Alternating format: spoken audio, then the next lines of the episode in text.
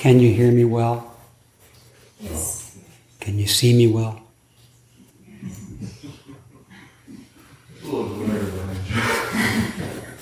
Hmm? Backlit? Yeah, you're back. But it's not so well. Sorry.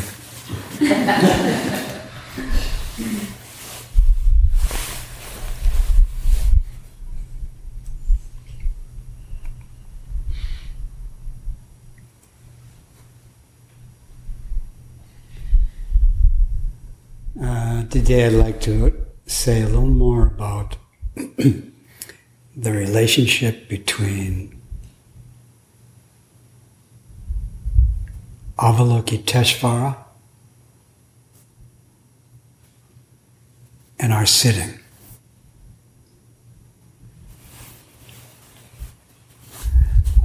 Which could also be, say, the relationship between, or not the, it's kind of a non dualistic relationship between Bodhidharma's sitting and Avalokiteshvara's sitting. Now, in this zendo, we have Avalokiteshvara sitting.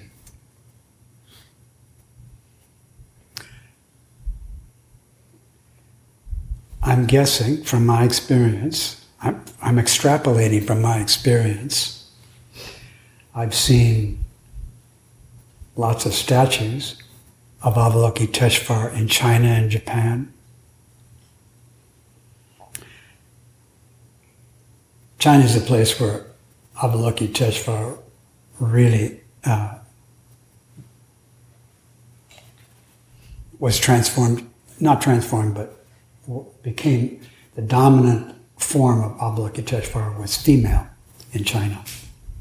In India, it was mostly male, although theoretically, Avalokiteshvara in, in Indian Buddhism could be female.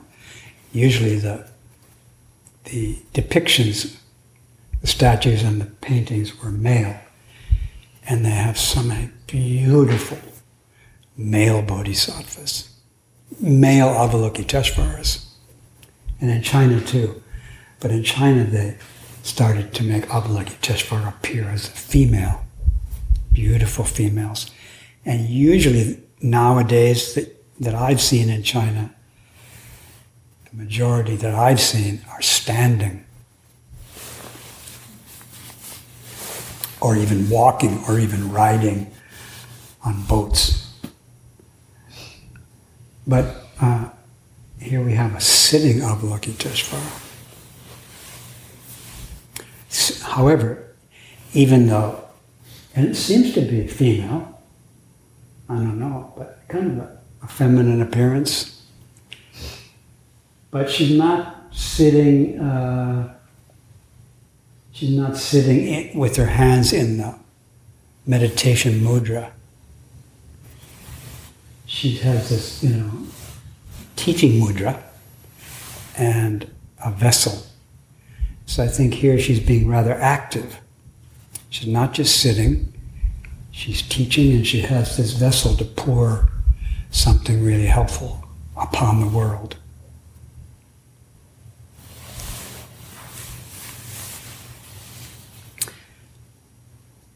In the 80s, I went, I think for the first time, to Paris. And I went to a museum, which uh, is called, uh, by me, it's called Musée Guimet. And I'm not sure, maybe some of you know, but I think it's kind of a round museum. Does anybody know? Anyway, it's a lovely, not real big museum in Paris. And they have a, it seems like a major part of their collection is Buddhist art. And I came upon a statue of Avalokiteshvara sitting in a grotto. And I have seen statues of Avalokiteshvara sitting in grottos before. Cave, and there's this apparently feminine form of Avalokiteshvara sitting. But usually it's, it's sitting more like this, holding, holding uh, the, the vase and often holding a flower.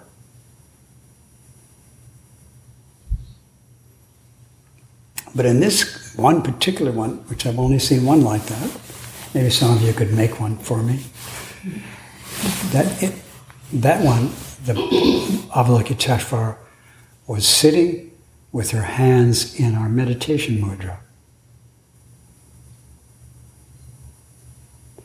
And next to her, and to her right and left, there were little shelves in the grotto wall and on one shelf was her vase, and on the other shelf was her flower. She was just sitting. So for me, I want there to be a complete harmony between just sitting and bestowing compassion on all beings and receiving compassion for all beings. It's not just Avalokiteshvara, giving compassion to all beings. It's she's also receiving compassion.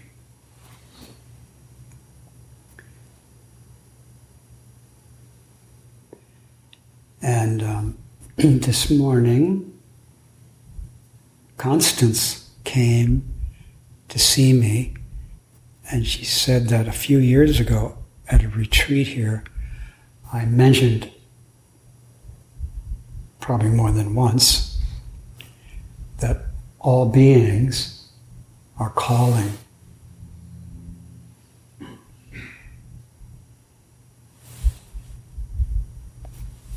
Crying for compassion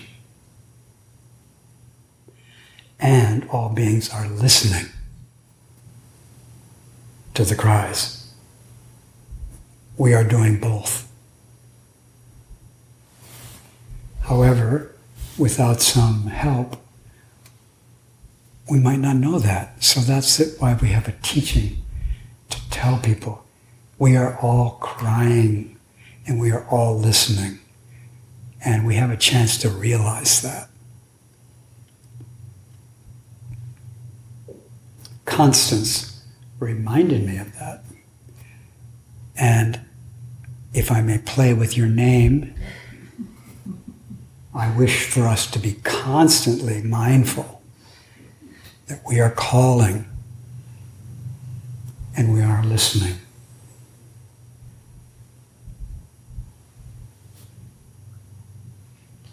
Even though people say to us, I'm not calling you. And I don't want you to listen to me. Some teenagers sometimes say that to their parents. I don't want you to listen to me, but you do want me to listen to that, right? Yeah.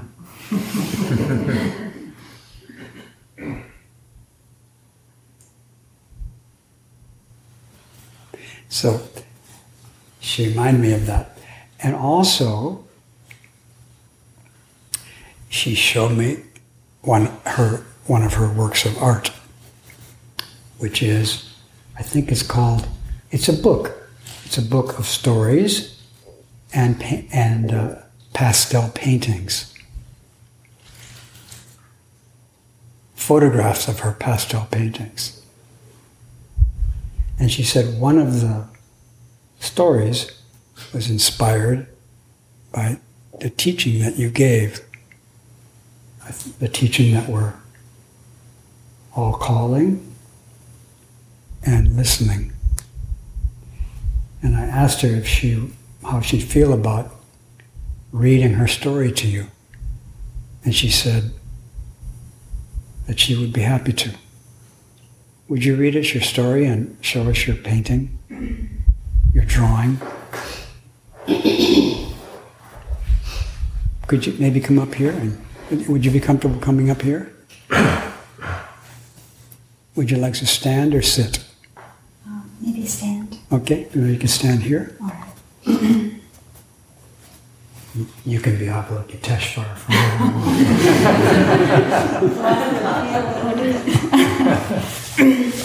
It's a it's a drawing of a, a green ear in the sky. I don't know if you can see it. Do you see it? E- An ear in the sky? And there's an ear in the sky, and it's over an, an ocean with an overturned boat. An overturned boat. Can you pass it around? And can you speak into the recorder?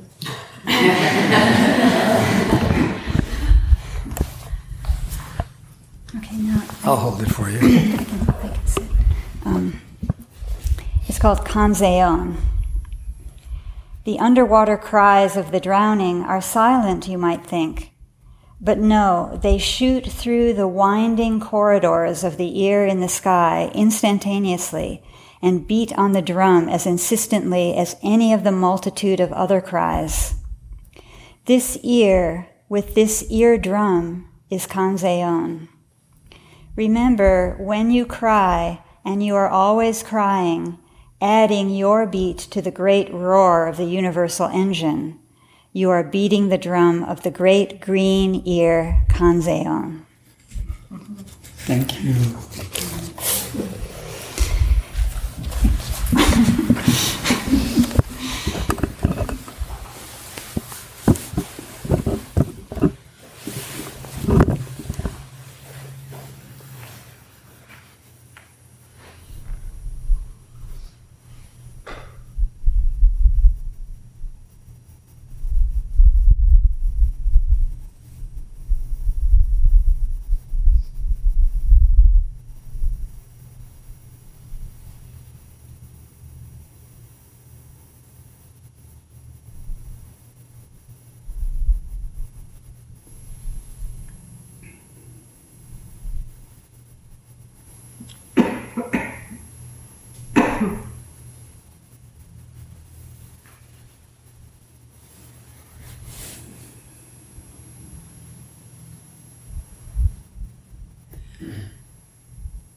This morning, you may have noticed, those of you who were here for morning service, and those of who you weren't, those, those of you who weren't, let me tell you that this morning we did a chant.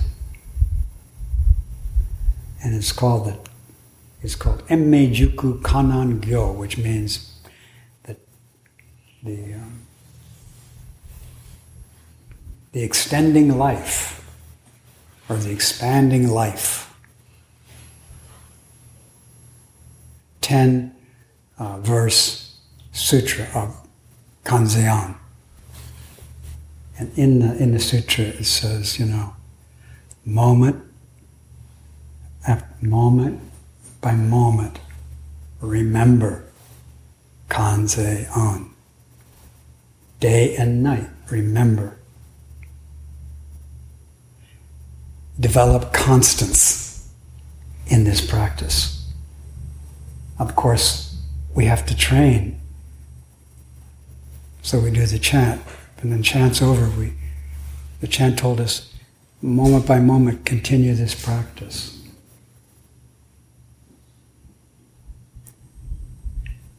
And this creates the causes and condition of Buddha, Dharma, and Sangha this constant remembering of great compassion. We chanted that in Japanese, but that I translated it for you. nen nen, moment by moment, thought by thought. Nen nen Kanzeon. And then we also chanted the, the fundamental encouragements for the ceremony of sitting zazen. Fundamental encouragements for doing the sitting practice you're doing here. And in that text, you may have heard Bodhidharma's nine years of wall gazing are noticeable still. For example, you, all of you. We can, you are Bodhidharma's nine years of wall gazing. We can notice it right here in you, each of you. Without your practice and the practice of others like you, we wouldn't be able to notice the nine years of wall gazing of Bodhidharma. Now, this nine years that he was gazing at the wall, or nine years of his sitting facing the wall, that was nine years of Avalokiteshvara sitting.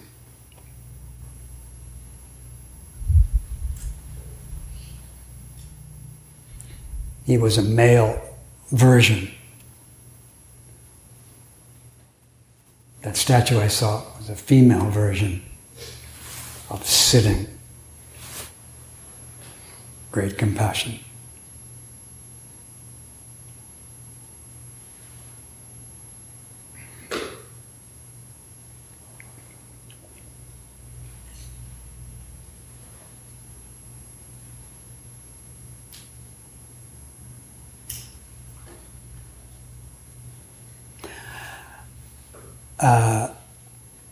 I think I heard Gary Snyder say this one time.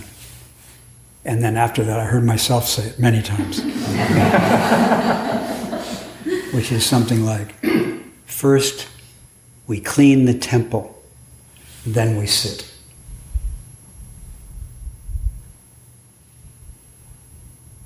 It seems like even though really we're always just sitting,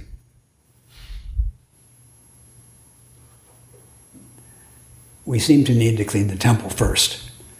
Otherwise, you know, we might feel like, oh, when we're sitting, oh, I forgot to turn the stove off. Or, oh, I forgot to turn the, the, the rice on. Oh, I forgot to clean the entryway. Oh, I forgot to. Or, oh, this place is a mess. Anyway, clean the temple so we can just sit.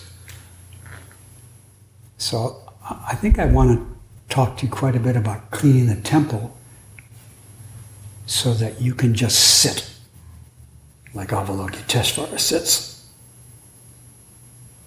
You can just sit like Bodhidharma sits.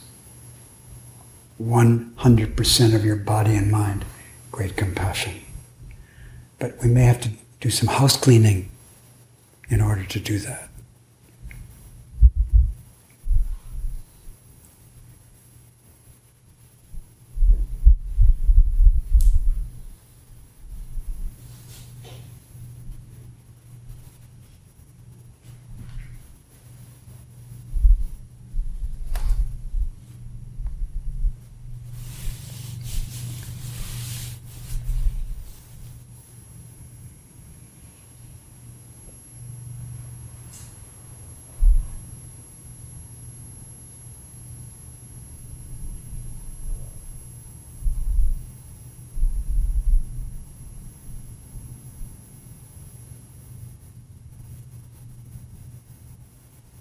Here's another, here's a, here's a recent example of house cleaning, which happened during this retreat.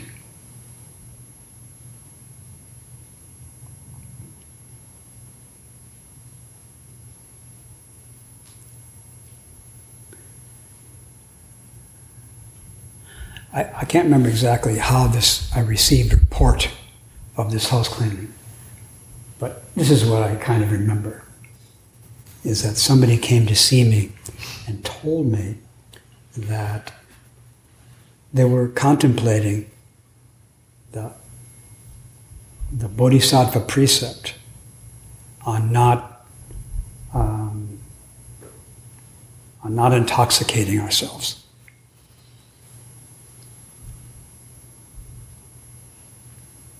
Number five of the ten major precepts is to not intoxicate mind or body.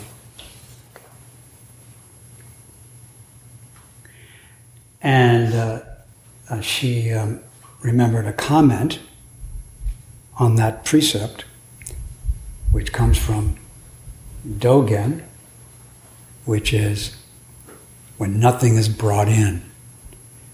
This precept's about not bringing anything in.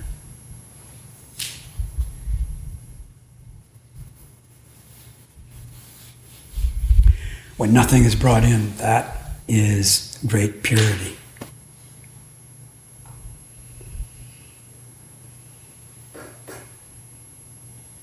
And then she brought up an example which she wondered how that relates to the to the precept.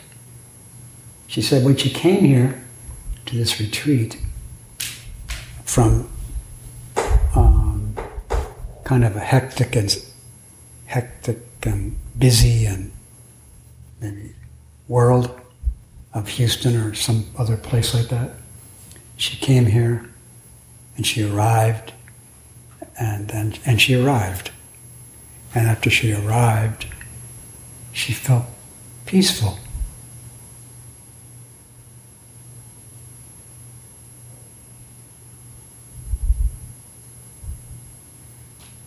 I don't remember her saying so, but I think she I think she felt some joy at feeling peaceful. And then a thought arose, which was, is there something more?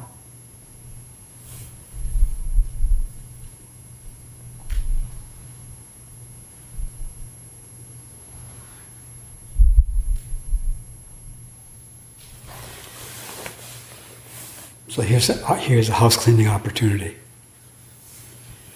If, if you ever happen to be blessed with peace, right in the middle of that blessing, you, the thought might arise Is there something more?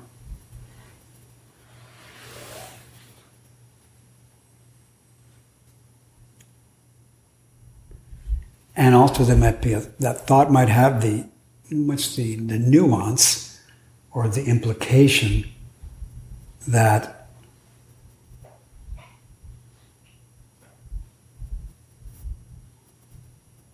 you know some questioning of the peace.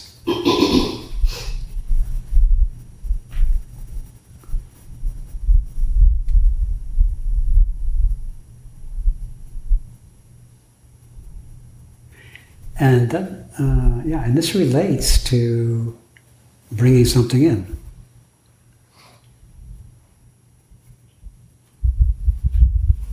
The peace that the peace that she reported, she didn't bring the peace in. It was given to her. She came here and she arrived and she was given peace. Peace is given to us.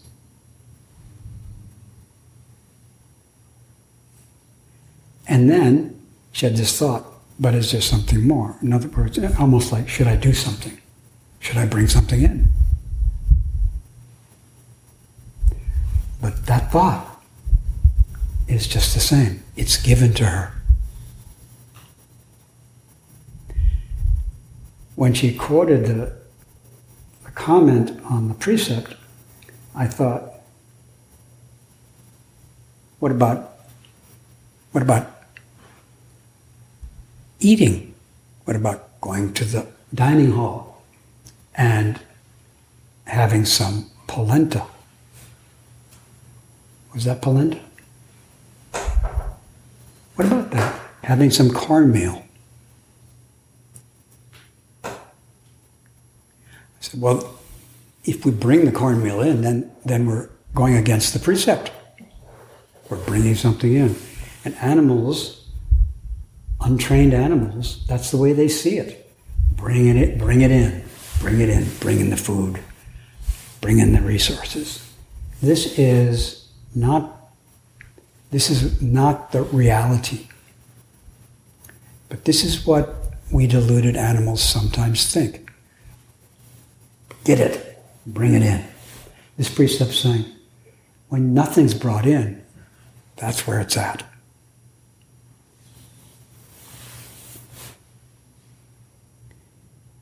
The peace was given. She didn't bring it in. The thought, is there something more, was given. She didn't bring it in. She could have gone on and said, What should I do now that I have peace? How can I share it? But those also can be seen as bringing in, and then they're like intoxicants or gifts, and then they're like peace. Uh, during this retreat, we've already had quite a few opportunities to receive gifts from the kitchen. Have you noticed? and there might be more. And we can go to the dining hall and not bring anything in. We can eat our meals without bringing anything in. We can, be, we can relate to our food not as an intoxicant, not as something we bring in for ourselves, but something that's given to us.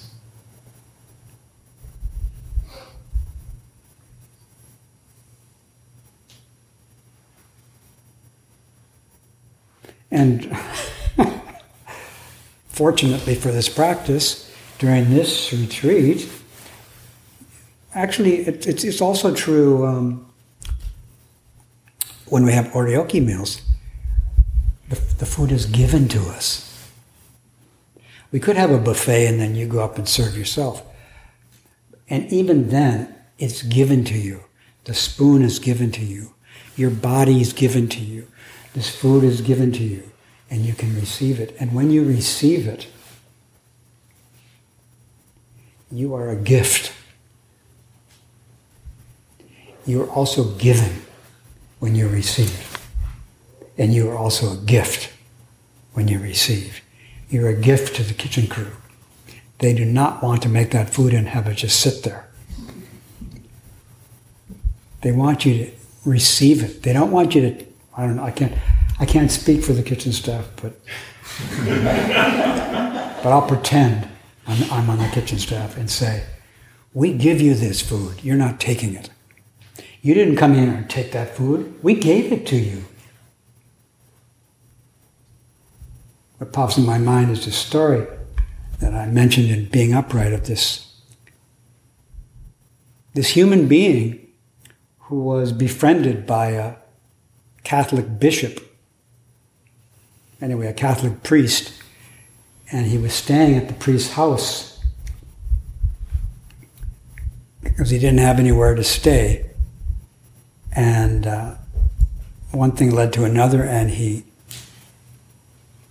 he took some silver candlesticks and some silver plates from the priest's house and absconded with them. And the police caught him and brought him back to the priest. And I don't remember exactly what they said. Are these your silver plates? And are these your candlesticks? We caught this guy with them. He stole them from you, we think. The priest said, uh, Well, they used to be mine, but they're not mine anymore. I gave them to him.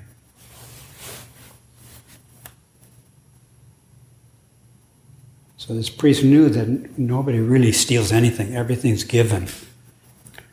And this kind of broke, you know, actually, uh, yeah, and then, and then after the police left, the guy said, Why did you say that? I stole those from you. He said, No, you didn't. I gave them to you. And, uh,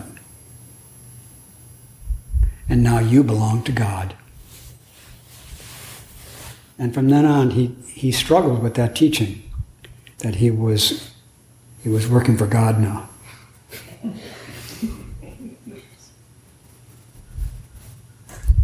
Yeah, so that precept is saying don't fall into the trap of thinking that you are getting what supports your life, that you're getting your food and you're getting your clothing and you're getting what, you know, your, your shelter. It's been given to you. This is the reversal of our thinking. This is part of cleaning house so you can sit. We don't do anything by ourselves. Everything we do is with the support of all beings, and it's always been that way. And every baby, every baby, uh, when they're born, has to be taught that little by little as they as they can learn it, because they naturally, without education, they are deluded, and they think that they're going to get that milk from their mother. They don't get that, she, that she's giving it to them. They think they got to pull it in with their mouths. But even their sucking is a gift.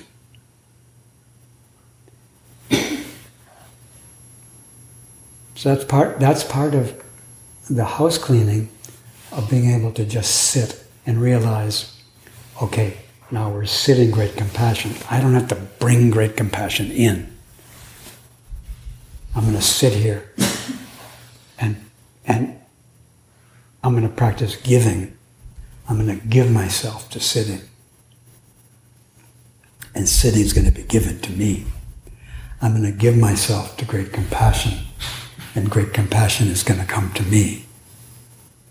I'm going to listen to all beings, and all beings are going to listen to me. And when we notice, which people report that they don't think that way, that they think they got to get great, great compassion, they got to get concentration, they got to get peace.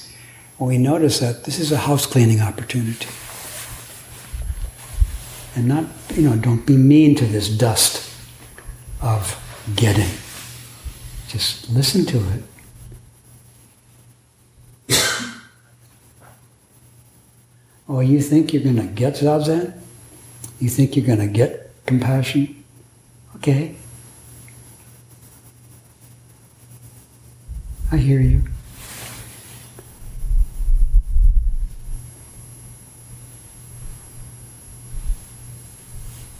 And do you really hear yourself?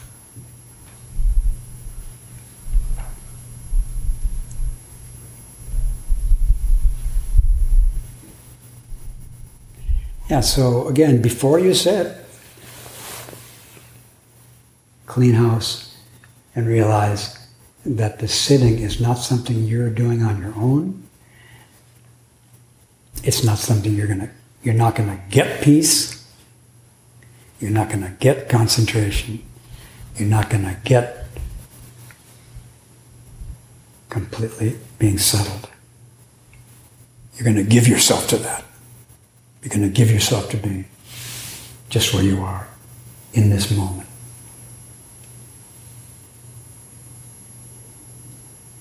And being just where you are in this moment is given as you. To you, not even to you. It's given as you.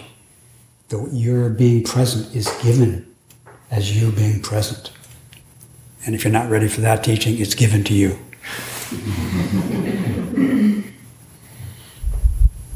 Bodhidharma's practice is given to us. We don't get it. Avalokiteshvara's practice is given to us. And we need to complete the picture of giving ourselves to it. It's given to us. We need to give ourselves to it. we need to give ourselves moment by moment to great compassion. It's been given to us moment by moment, and we have the opportunity to give ourselves to it moment by moment, no matter what's happening. looking at a tree, receive compassion, give compassion, be compassion.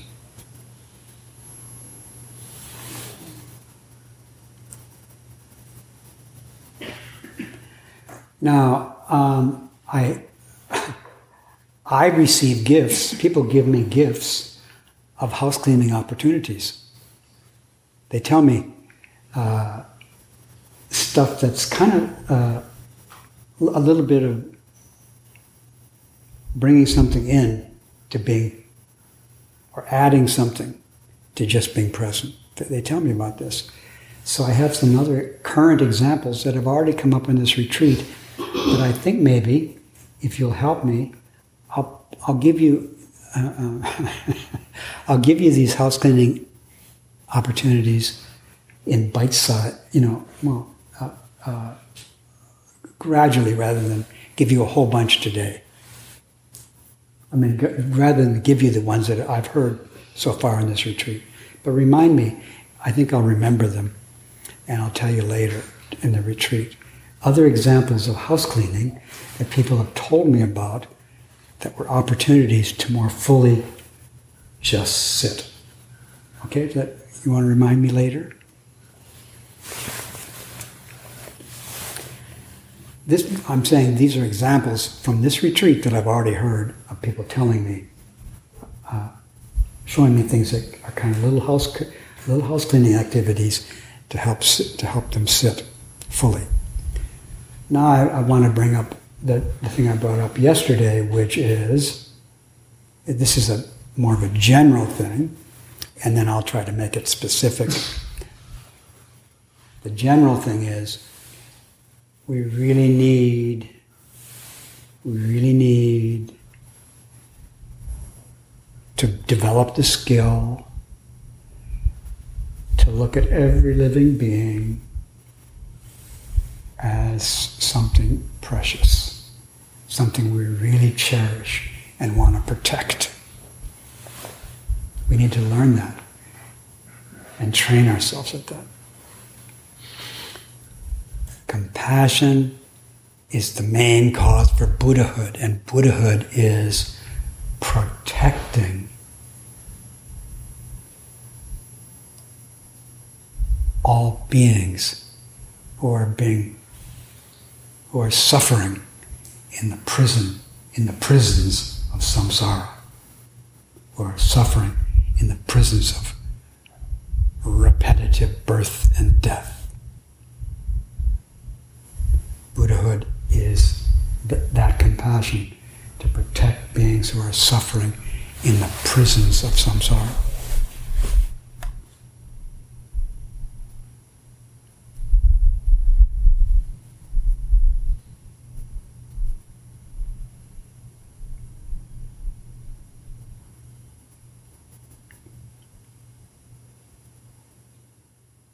Yesterday, as some many of you know, Dave Johnson came to visit. Did some of you see him? Did you see him, Betty? He was not all over the place, he, uh, but he came for a little while yesterday. And I had a little talk with him.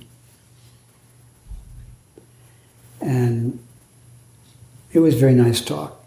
I, I was blessed with him in quite good condition.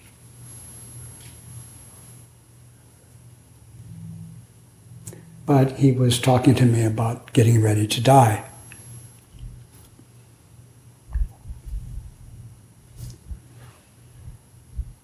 And towards the latter part of our conversation, I think two, maybe three times, I would say he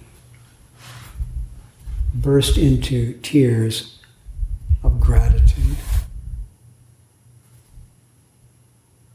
In the midst of his suffering, he felt such gratitude for the Dharma.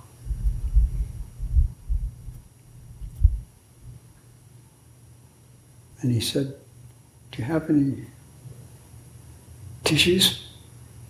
And I went looking and I couldn't find any. So I brought him toilet paper. and that was that was okay for him. He said it's cheaper too.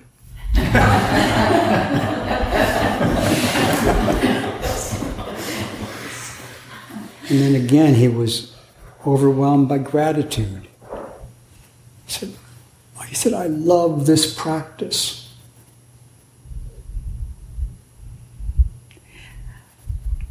Yeah, I didn't feel like he got that. It was given to him The practice was given to him, and his awareness, his love for the practice was given to him in the midst of his really having a hard time. Yeah, it was a very, a very good meeting to see all that gratitude for uh, the teaching and the practice.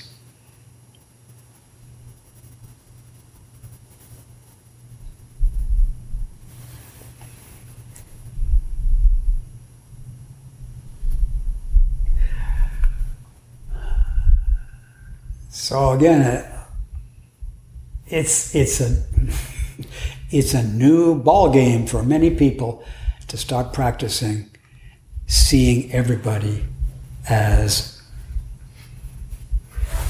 a precious living being. It's real it's, it's a practice which even though some of us are not so young, we never have taken on. So before I go, I want to make sure you at least you hear about this practice and you can practice it for the rest of your life. And I hope I do too. I've been trying for a while. I'm not very good at it in terms of, I wouldn't say I have complete constance, but I, I'm working at it.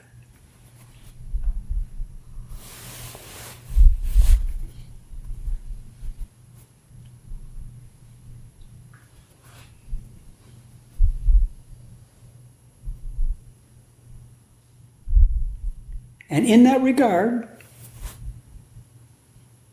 I received a gift from one of you, which was a report on studying the final, you could say chapter, but it's actually a sutra, a whole sutra, but it's also a chapter of the Avatamsaka Sutra, the flower adornment scripture, the last chapter, the great chapter about the wonderful little pilgrim boy who goes and visits 53 teachers.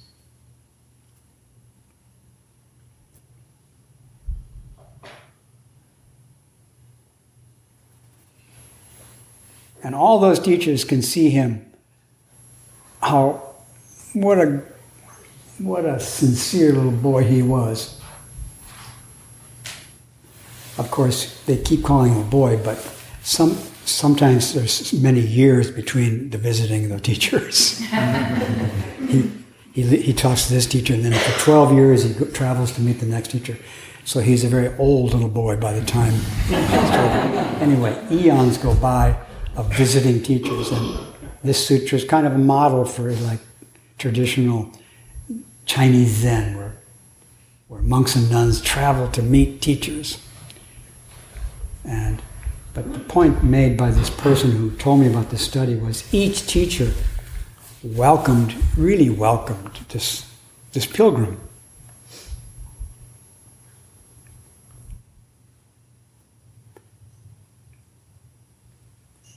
Now, there doesn't need to be any reason why they welcomed him, but, but in fact, they welcomed a great pilgrim. it was an honor that he came to visit them. Because he, like, the last teacher who sent, he was referred to each teacher by the previous teacher. And the last teacher told him how great this teacher was. And he traveled great, he made a tremendous effort with the, uh, with the vision that I'm, I'm going to meet a great teacher. And I'm willing to go for a long time to meet this teacher. And so when, when he finally arrived, the teachers, welcome. they kind of know, uh, they knew what he had gone through to, to visit them. Anyway, they welcomed him. And in that sutra, there's lots of uh, female teachers, lots of female teachers. A lot of them are in the form, some of them are in the form of nuns, and some of them, many of them are in the form of goddesses. So this bodhisattva pilgrim visits many goddesses.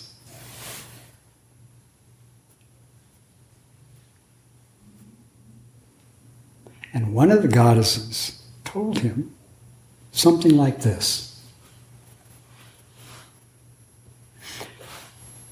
Every perception,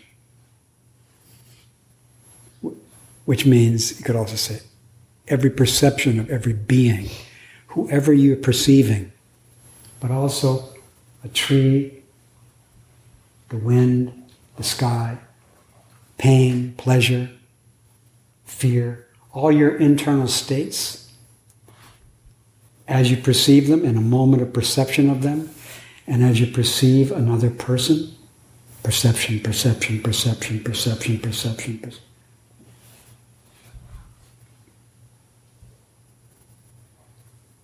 Every, every perception you have is the light of Vairochana Buddha's body coming out of a pore of, of Vairochana Buddha's body to you. You are seeing the light of Buddha's body. If that's not precious enough for you, let me know. Everybody is bringing you the light of the Buddha body. When we see each other, sometimes it's pleasant, sometimes it's not. But when we see each other, we're basically seeing perceptions of each other. This perception, this perception. Yeah, I have a special perception for each of you. How does that work? it's not like I have perception for you and then the same one for him. For each of you, things work out in such a way that I'm given a perception of you. But my perception of you is not who you are. But it's a way that I can see who you are. And the way to see who you are is not to grasp the perception of you as you, but rather grasp the perception of you as the way I'm going to learn about you, as a light to guide me to you.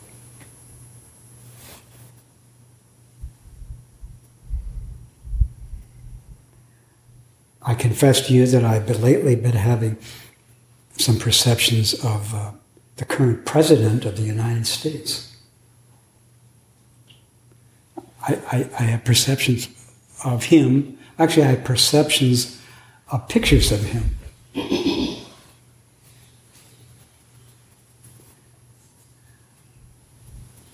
And he looks like a, I don't know, he's about my age, I think. But he looks like he's having a hard time. Working really hard, but he looks like he's having a hard time.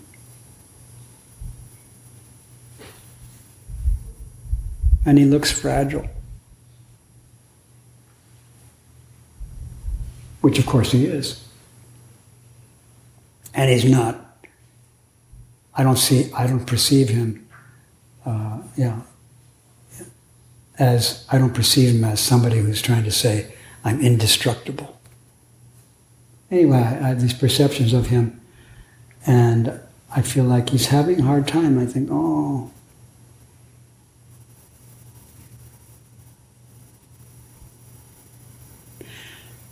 So it's not so difficult for me to want to protect him and uh, see him as a precious, fragile, suffering person. He's the president, and he, he tries to smile.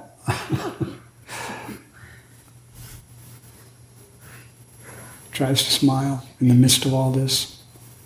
But he, he looks like he's suffering to me. But he also looks like, yeah, I'm not going to abandon him. So anyway, I'm for a year or so, I've been having perceptions of him, and lately I've been feeling more, know,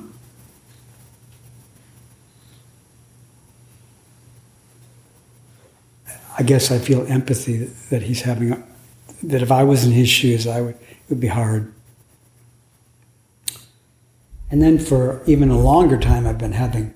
I was having, and I still am having perceptions of the previous president who, uh, yeah, he looks like he's really suffering to me. He looks really scared. And I hear the teaching that he's a he he's some he's an opportunity for me to see the light of the Buddha's body.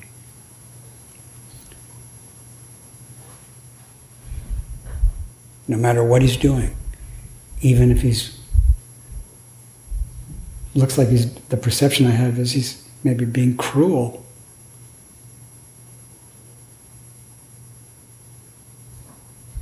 I have a perception maybe of cruelty and disrespect, of disrespect.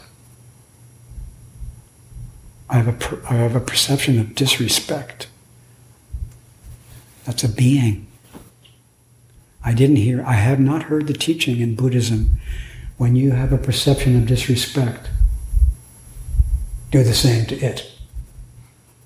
No, I hear, welcome that perception with great compassion. Protect that being so, who's, that, that, that is suffering in this world of birth and death. Then you will be able to develop great compassion for that person, but for this whole world. But if I if I start making exceptions to who's going to get it and who's not, that's kind of like, well, I'm in charge. I'm I'm I'm generating this rather than I'm receiving and giving this practice. So, yeah. And there's some other people too that uh, I see being cruel. That's what it looks like. I see they and they they look like they're being disrespectful. And if you ask them, "Are you being are you being disrespectful?" They would say, "I sure am. I do not respect those people. I think those people are not worthy of respect, and I'm not going to." Well, this is a, this is an uneducated, untrained, deluded child. This is a little baby, a little baby bodhisattva who has got almost very, you know, not much training. So they're in pain and they're lashing out, and, you know. This is all, you know, you see this, don't you? All these suffering beings where nobody's helping them learn how to be respectful. Who's going to teach them? Our vow is that we, we vow to teach them how to respect all beings. Anybody who's not respecting a being we vow to teach them that. Dharma gates are boundless. We vow to learn them. How can I teach this person who's disrespecting someone to respect someone? That's the first thing. Now I'm going to try. But first of all, remember that's what you're doing. And then maybe you'll find a way. And you, maybe you'll be successful.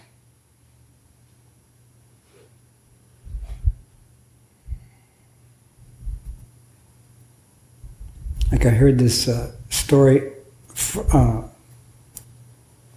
from a, I heard a, a beautiful, I told you, I heard a beautiful female voice. And it was the voice of a woman named Robin Miles, I think. And she was reading a book by Isabel Wilkerson. And uh, so the story is about Isabel Wilkerson, told by Isabel Wilkerson, read by Robin Miles to me.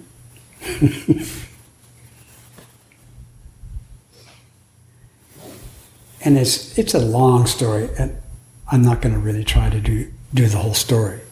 I'll just do abbreviation abbreviated version. The abbreviated version is Yeah, I think there was. Yeah.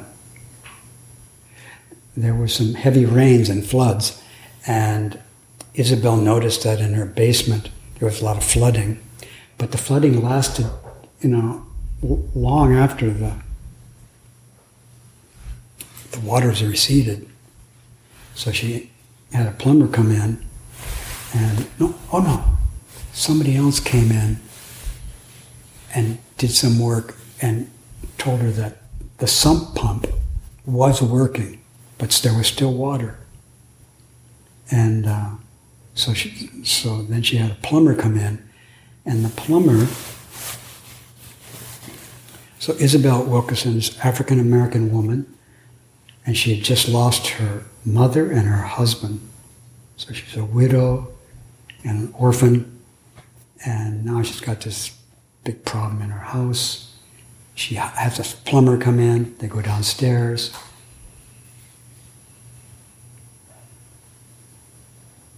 And, and she's trying to get his help to figure out what the problem is. And basically, he's not very helpful to her.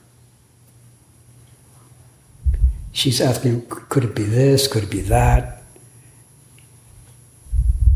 And he said, I don't know, maybe.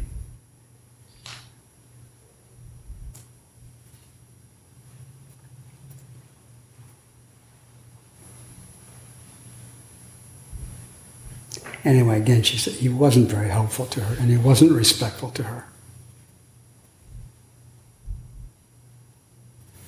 But I think she had this little feeling of uh, that there might be some, maybe there's some light there in this person. So I think she said, I decided to do a Hail Mary to his humanity. And I would say, brackets, I decided to, uh, to do a Hail Mary to his Bodhisattva humanity. Because humans aren't necessarily, I shouldn't say, are not necessarily on the Bodhisattva path in a way that they can enact. And so she said to him, while he, they're, they're in the basement, you know, and he's not helping her.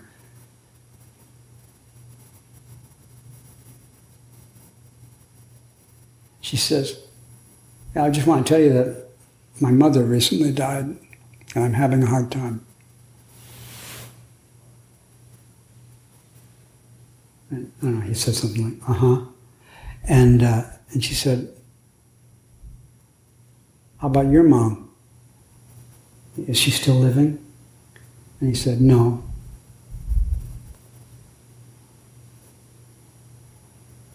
And she said, What about your dad? And he said, Well, he's still alive, but he's no good. And they kept talking about their mothers. And after a while, he said, I got an idea. Maybe, maybe this is the problem. And he went over and investigated and found what the problem was and, and fixed it. And it cost $69. And she thought, that's worth it. it was a reasonable charge. But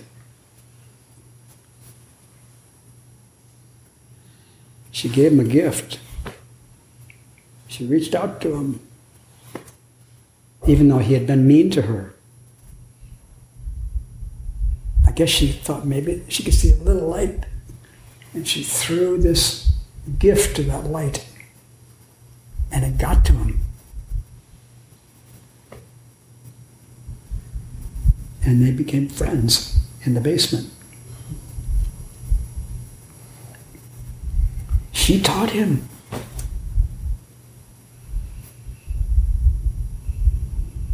And this lesson must be done over and over, moment by moment. Nen, nen.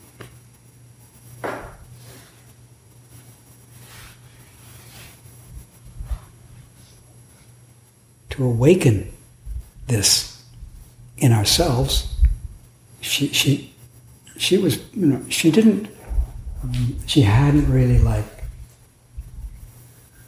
you might say, lost it and just, you know, blow, blow up. But she did not blow up at him. She was patient with him, not helping her and not respecting her. And in that patience, somehow, the light came to her and she could offer something to him. And it, it reached him. But she wanted to do that. She didn't know it would work. Does, does everybody know what a Hail Mary is? This is Texas, after all.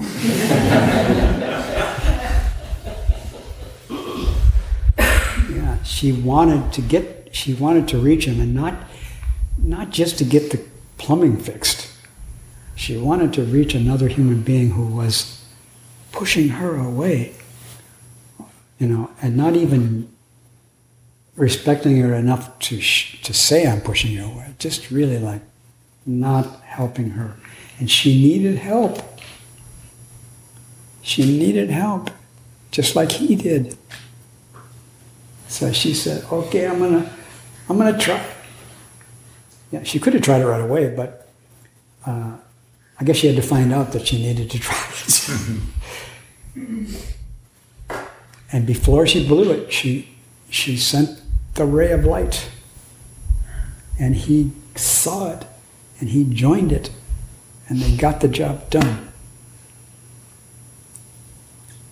And then she told a story just before that about having lunch or a meal, dinner maybe, with a white friend of hers. And they went to a restaurant, and I think the restaurant was a restaurant that this person already knew, this her white friend knew. And uh, so they went into the restaurant and they sat down. And again, to make a long story short, they were not treated well. And all the people around them were treated well. And all the people around them were of the dominant class, known as white people. And the waiter was not being helpful. He wasn't helping them. He, he was not helping them. And anyway, they and they persist. They, they tried to help him. They, they tried to reach him and get him to help us, and he wouldn't help them. And then finally, they brought the food, and it was cold.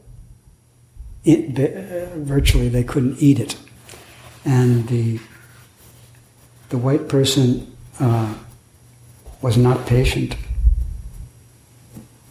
The white person blew up and scared everybody. And um,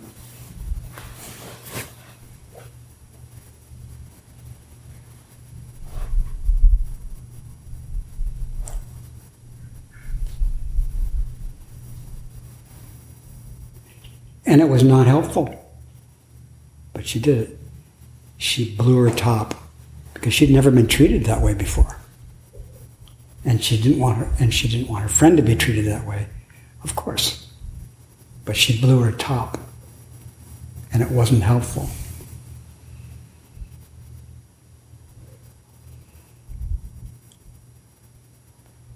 It wasn't helpful period. And isabel said that actually she was a little envious that this person could do that and get by with it she could make such a big squawk and not get the police called. You know, the, ma- the, the manager came out and apologized. But still, it was, you know, too late. There's, the meal had been ruined by this disrespect for her. And they couldn't reach, they did not reach the waiter and wake him up.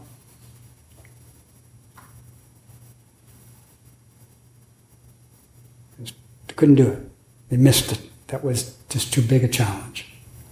matter of fact, what what her friend did was, yeah, it's not. It probably was harmful. That was the one story. Then the next story is about showing how to do it. Don't just blow up and scare everybody. Send the light of compassion and wake them up. That's what we're here for. And then, when, and then we want to, when we're sitting, we want to sit in that compassion and practice that compassion and remember that compassion. And then when we get up from sitting, take it out of the zendo and practice it when we get our meals and when we do our work and when we greet each other. And do it and do it and do it so that we can do it when we meet disrespectful, unkind people who are suffering in this world.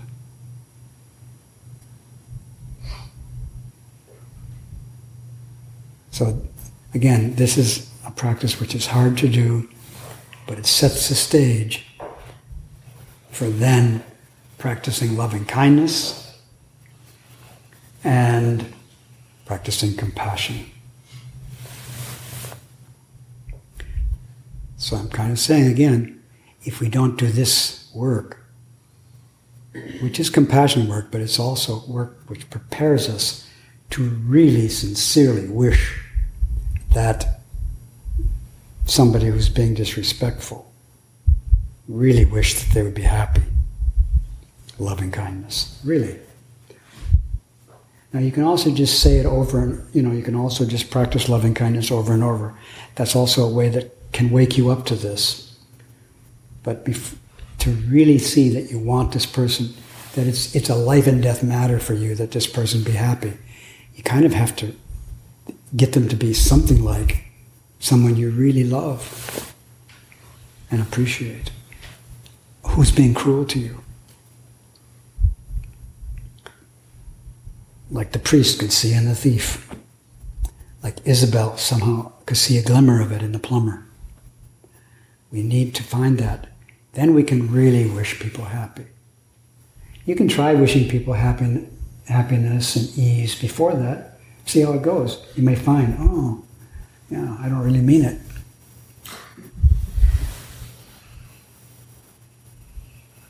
And then try it with somebody who you really do cherish, and you find like, I really do mean it. Actually, wow, I really do want them to be happy. It's like, it's like, that's, it seems like that's all I want. How wonderful. Now let's do it with somebody else, shall we? Uh, okay. So this is house cleaning to get ready to completely sit like Avalokiteshvara sits.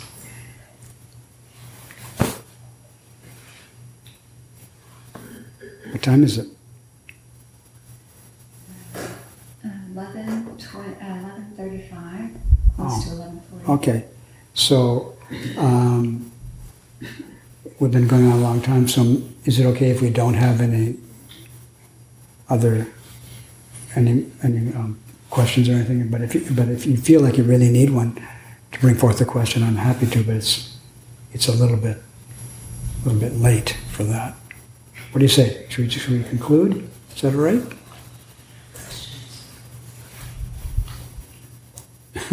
Yeah, you have a quizzical look on your face. What, what's your What's your opinion? What's your view? Maybe one or two questions. Maybe one or two questions. Well, since she's the abbess and also the abbot, perhaps we can do as she said. Maybe. So maybe. Okay, maybe. oh, there's a maybe. Yes. I want to know how you are. How I am. Yeah, how- especially the knee. Um, let's see. Um, well, yesterday there was increased swelling in my in my leg, and uh, I got some I got some uh, ice packs. So I'm gonna do some ice packs after lunch. Um, my energy, I don't I don't feel exhausted. Um, I'm resting also on the breaks. So, and uh, the food is giving me warmth and and also it's not super hot. Thank you. so I, I think I'm doing pretty well. Thank you. Thank you for your support. Yes. Um, talk about the near enemy of compassion, pity. Would you say it again, please? Would you talk about the near enemy of Oh, the near. Oh, yeah. In in some places, um, when they talk about the four divine abodes, which are loving kindness, compassion, sympathetic joy, and equanimity, uh, the near enemies of compassion are one of them is attachment. or even lust. In the movies, you sometimes see that, you know, somebody's like crying and then somebody hugs them and then they start kissing. Hmm. Oh, hmm. that wasn't the idea at the beginning, and the other person wasn't asking for that, but so some greed or lust can come for the person that you're embracing with compassion. That's one danger. The other danger is depression. So again, when you when you listen to the cries and you taste the bitterness of people suffering, got to be careful because you can you can bury yourself in it. Got to be sensitive to when it's time to, to take a break when you've done it enough, and maybe take a walk or or um, yeah, just sit quietly, take a little break from it, and then yeah, and practice compassion with it, and then maybe listen to some more. But we can. I remember what just popped in my mind was um, one of the beat poets in San Francisco was named Lew Welch, friends with Gary Snyder and Allen Ginsberg and so on. And he, um, one of his poems was he was walking down the street in San Francisco and he saw a black man sitting on the steps of an, of an apartment building with his head in his hands, crying. And Lew Welch said, If I see one more thing like that, I'm out of here. He couldn't, couldn't stand it. So that's, it was de- the suffering of his of his friends was killing him, was, was, was depressing him. And he's saying, I'm going to get so depressed if I see any more of this, I'm out of here. And then, not long after that poem, he was out of here. He disappeared. He couldn't stand. So we have to, um, to be careful of compassion. That's why we need uh, other practices to go with it, to, to keep our energy up to, to, to feel enthusiasm for this practice. Otherwise, we can slip into depression. So it is an, it's, a, it's a danger over there. And the other one's also a danger. We have to watch out for that. So some people are really practicing compassion and they slip to one side or the other. That's why we need that's why we need friends and teachers to keep an eye on our practice to make sure we're not getting depressed or lustful or possessive. Thank you. Is that enough then for today?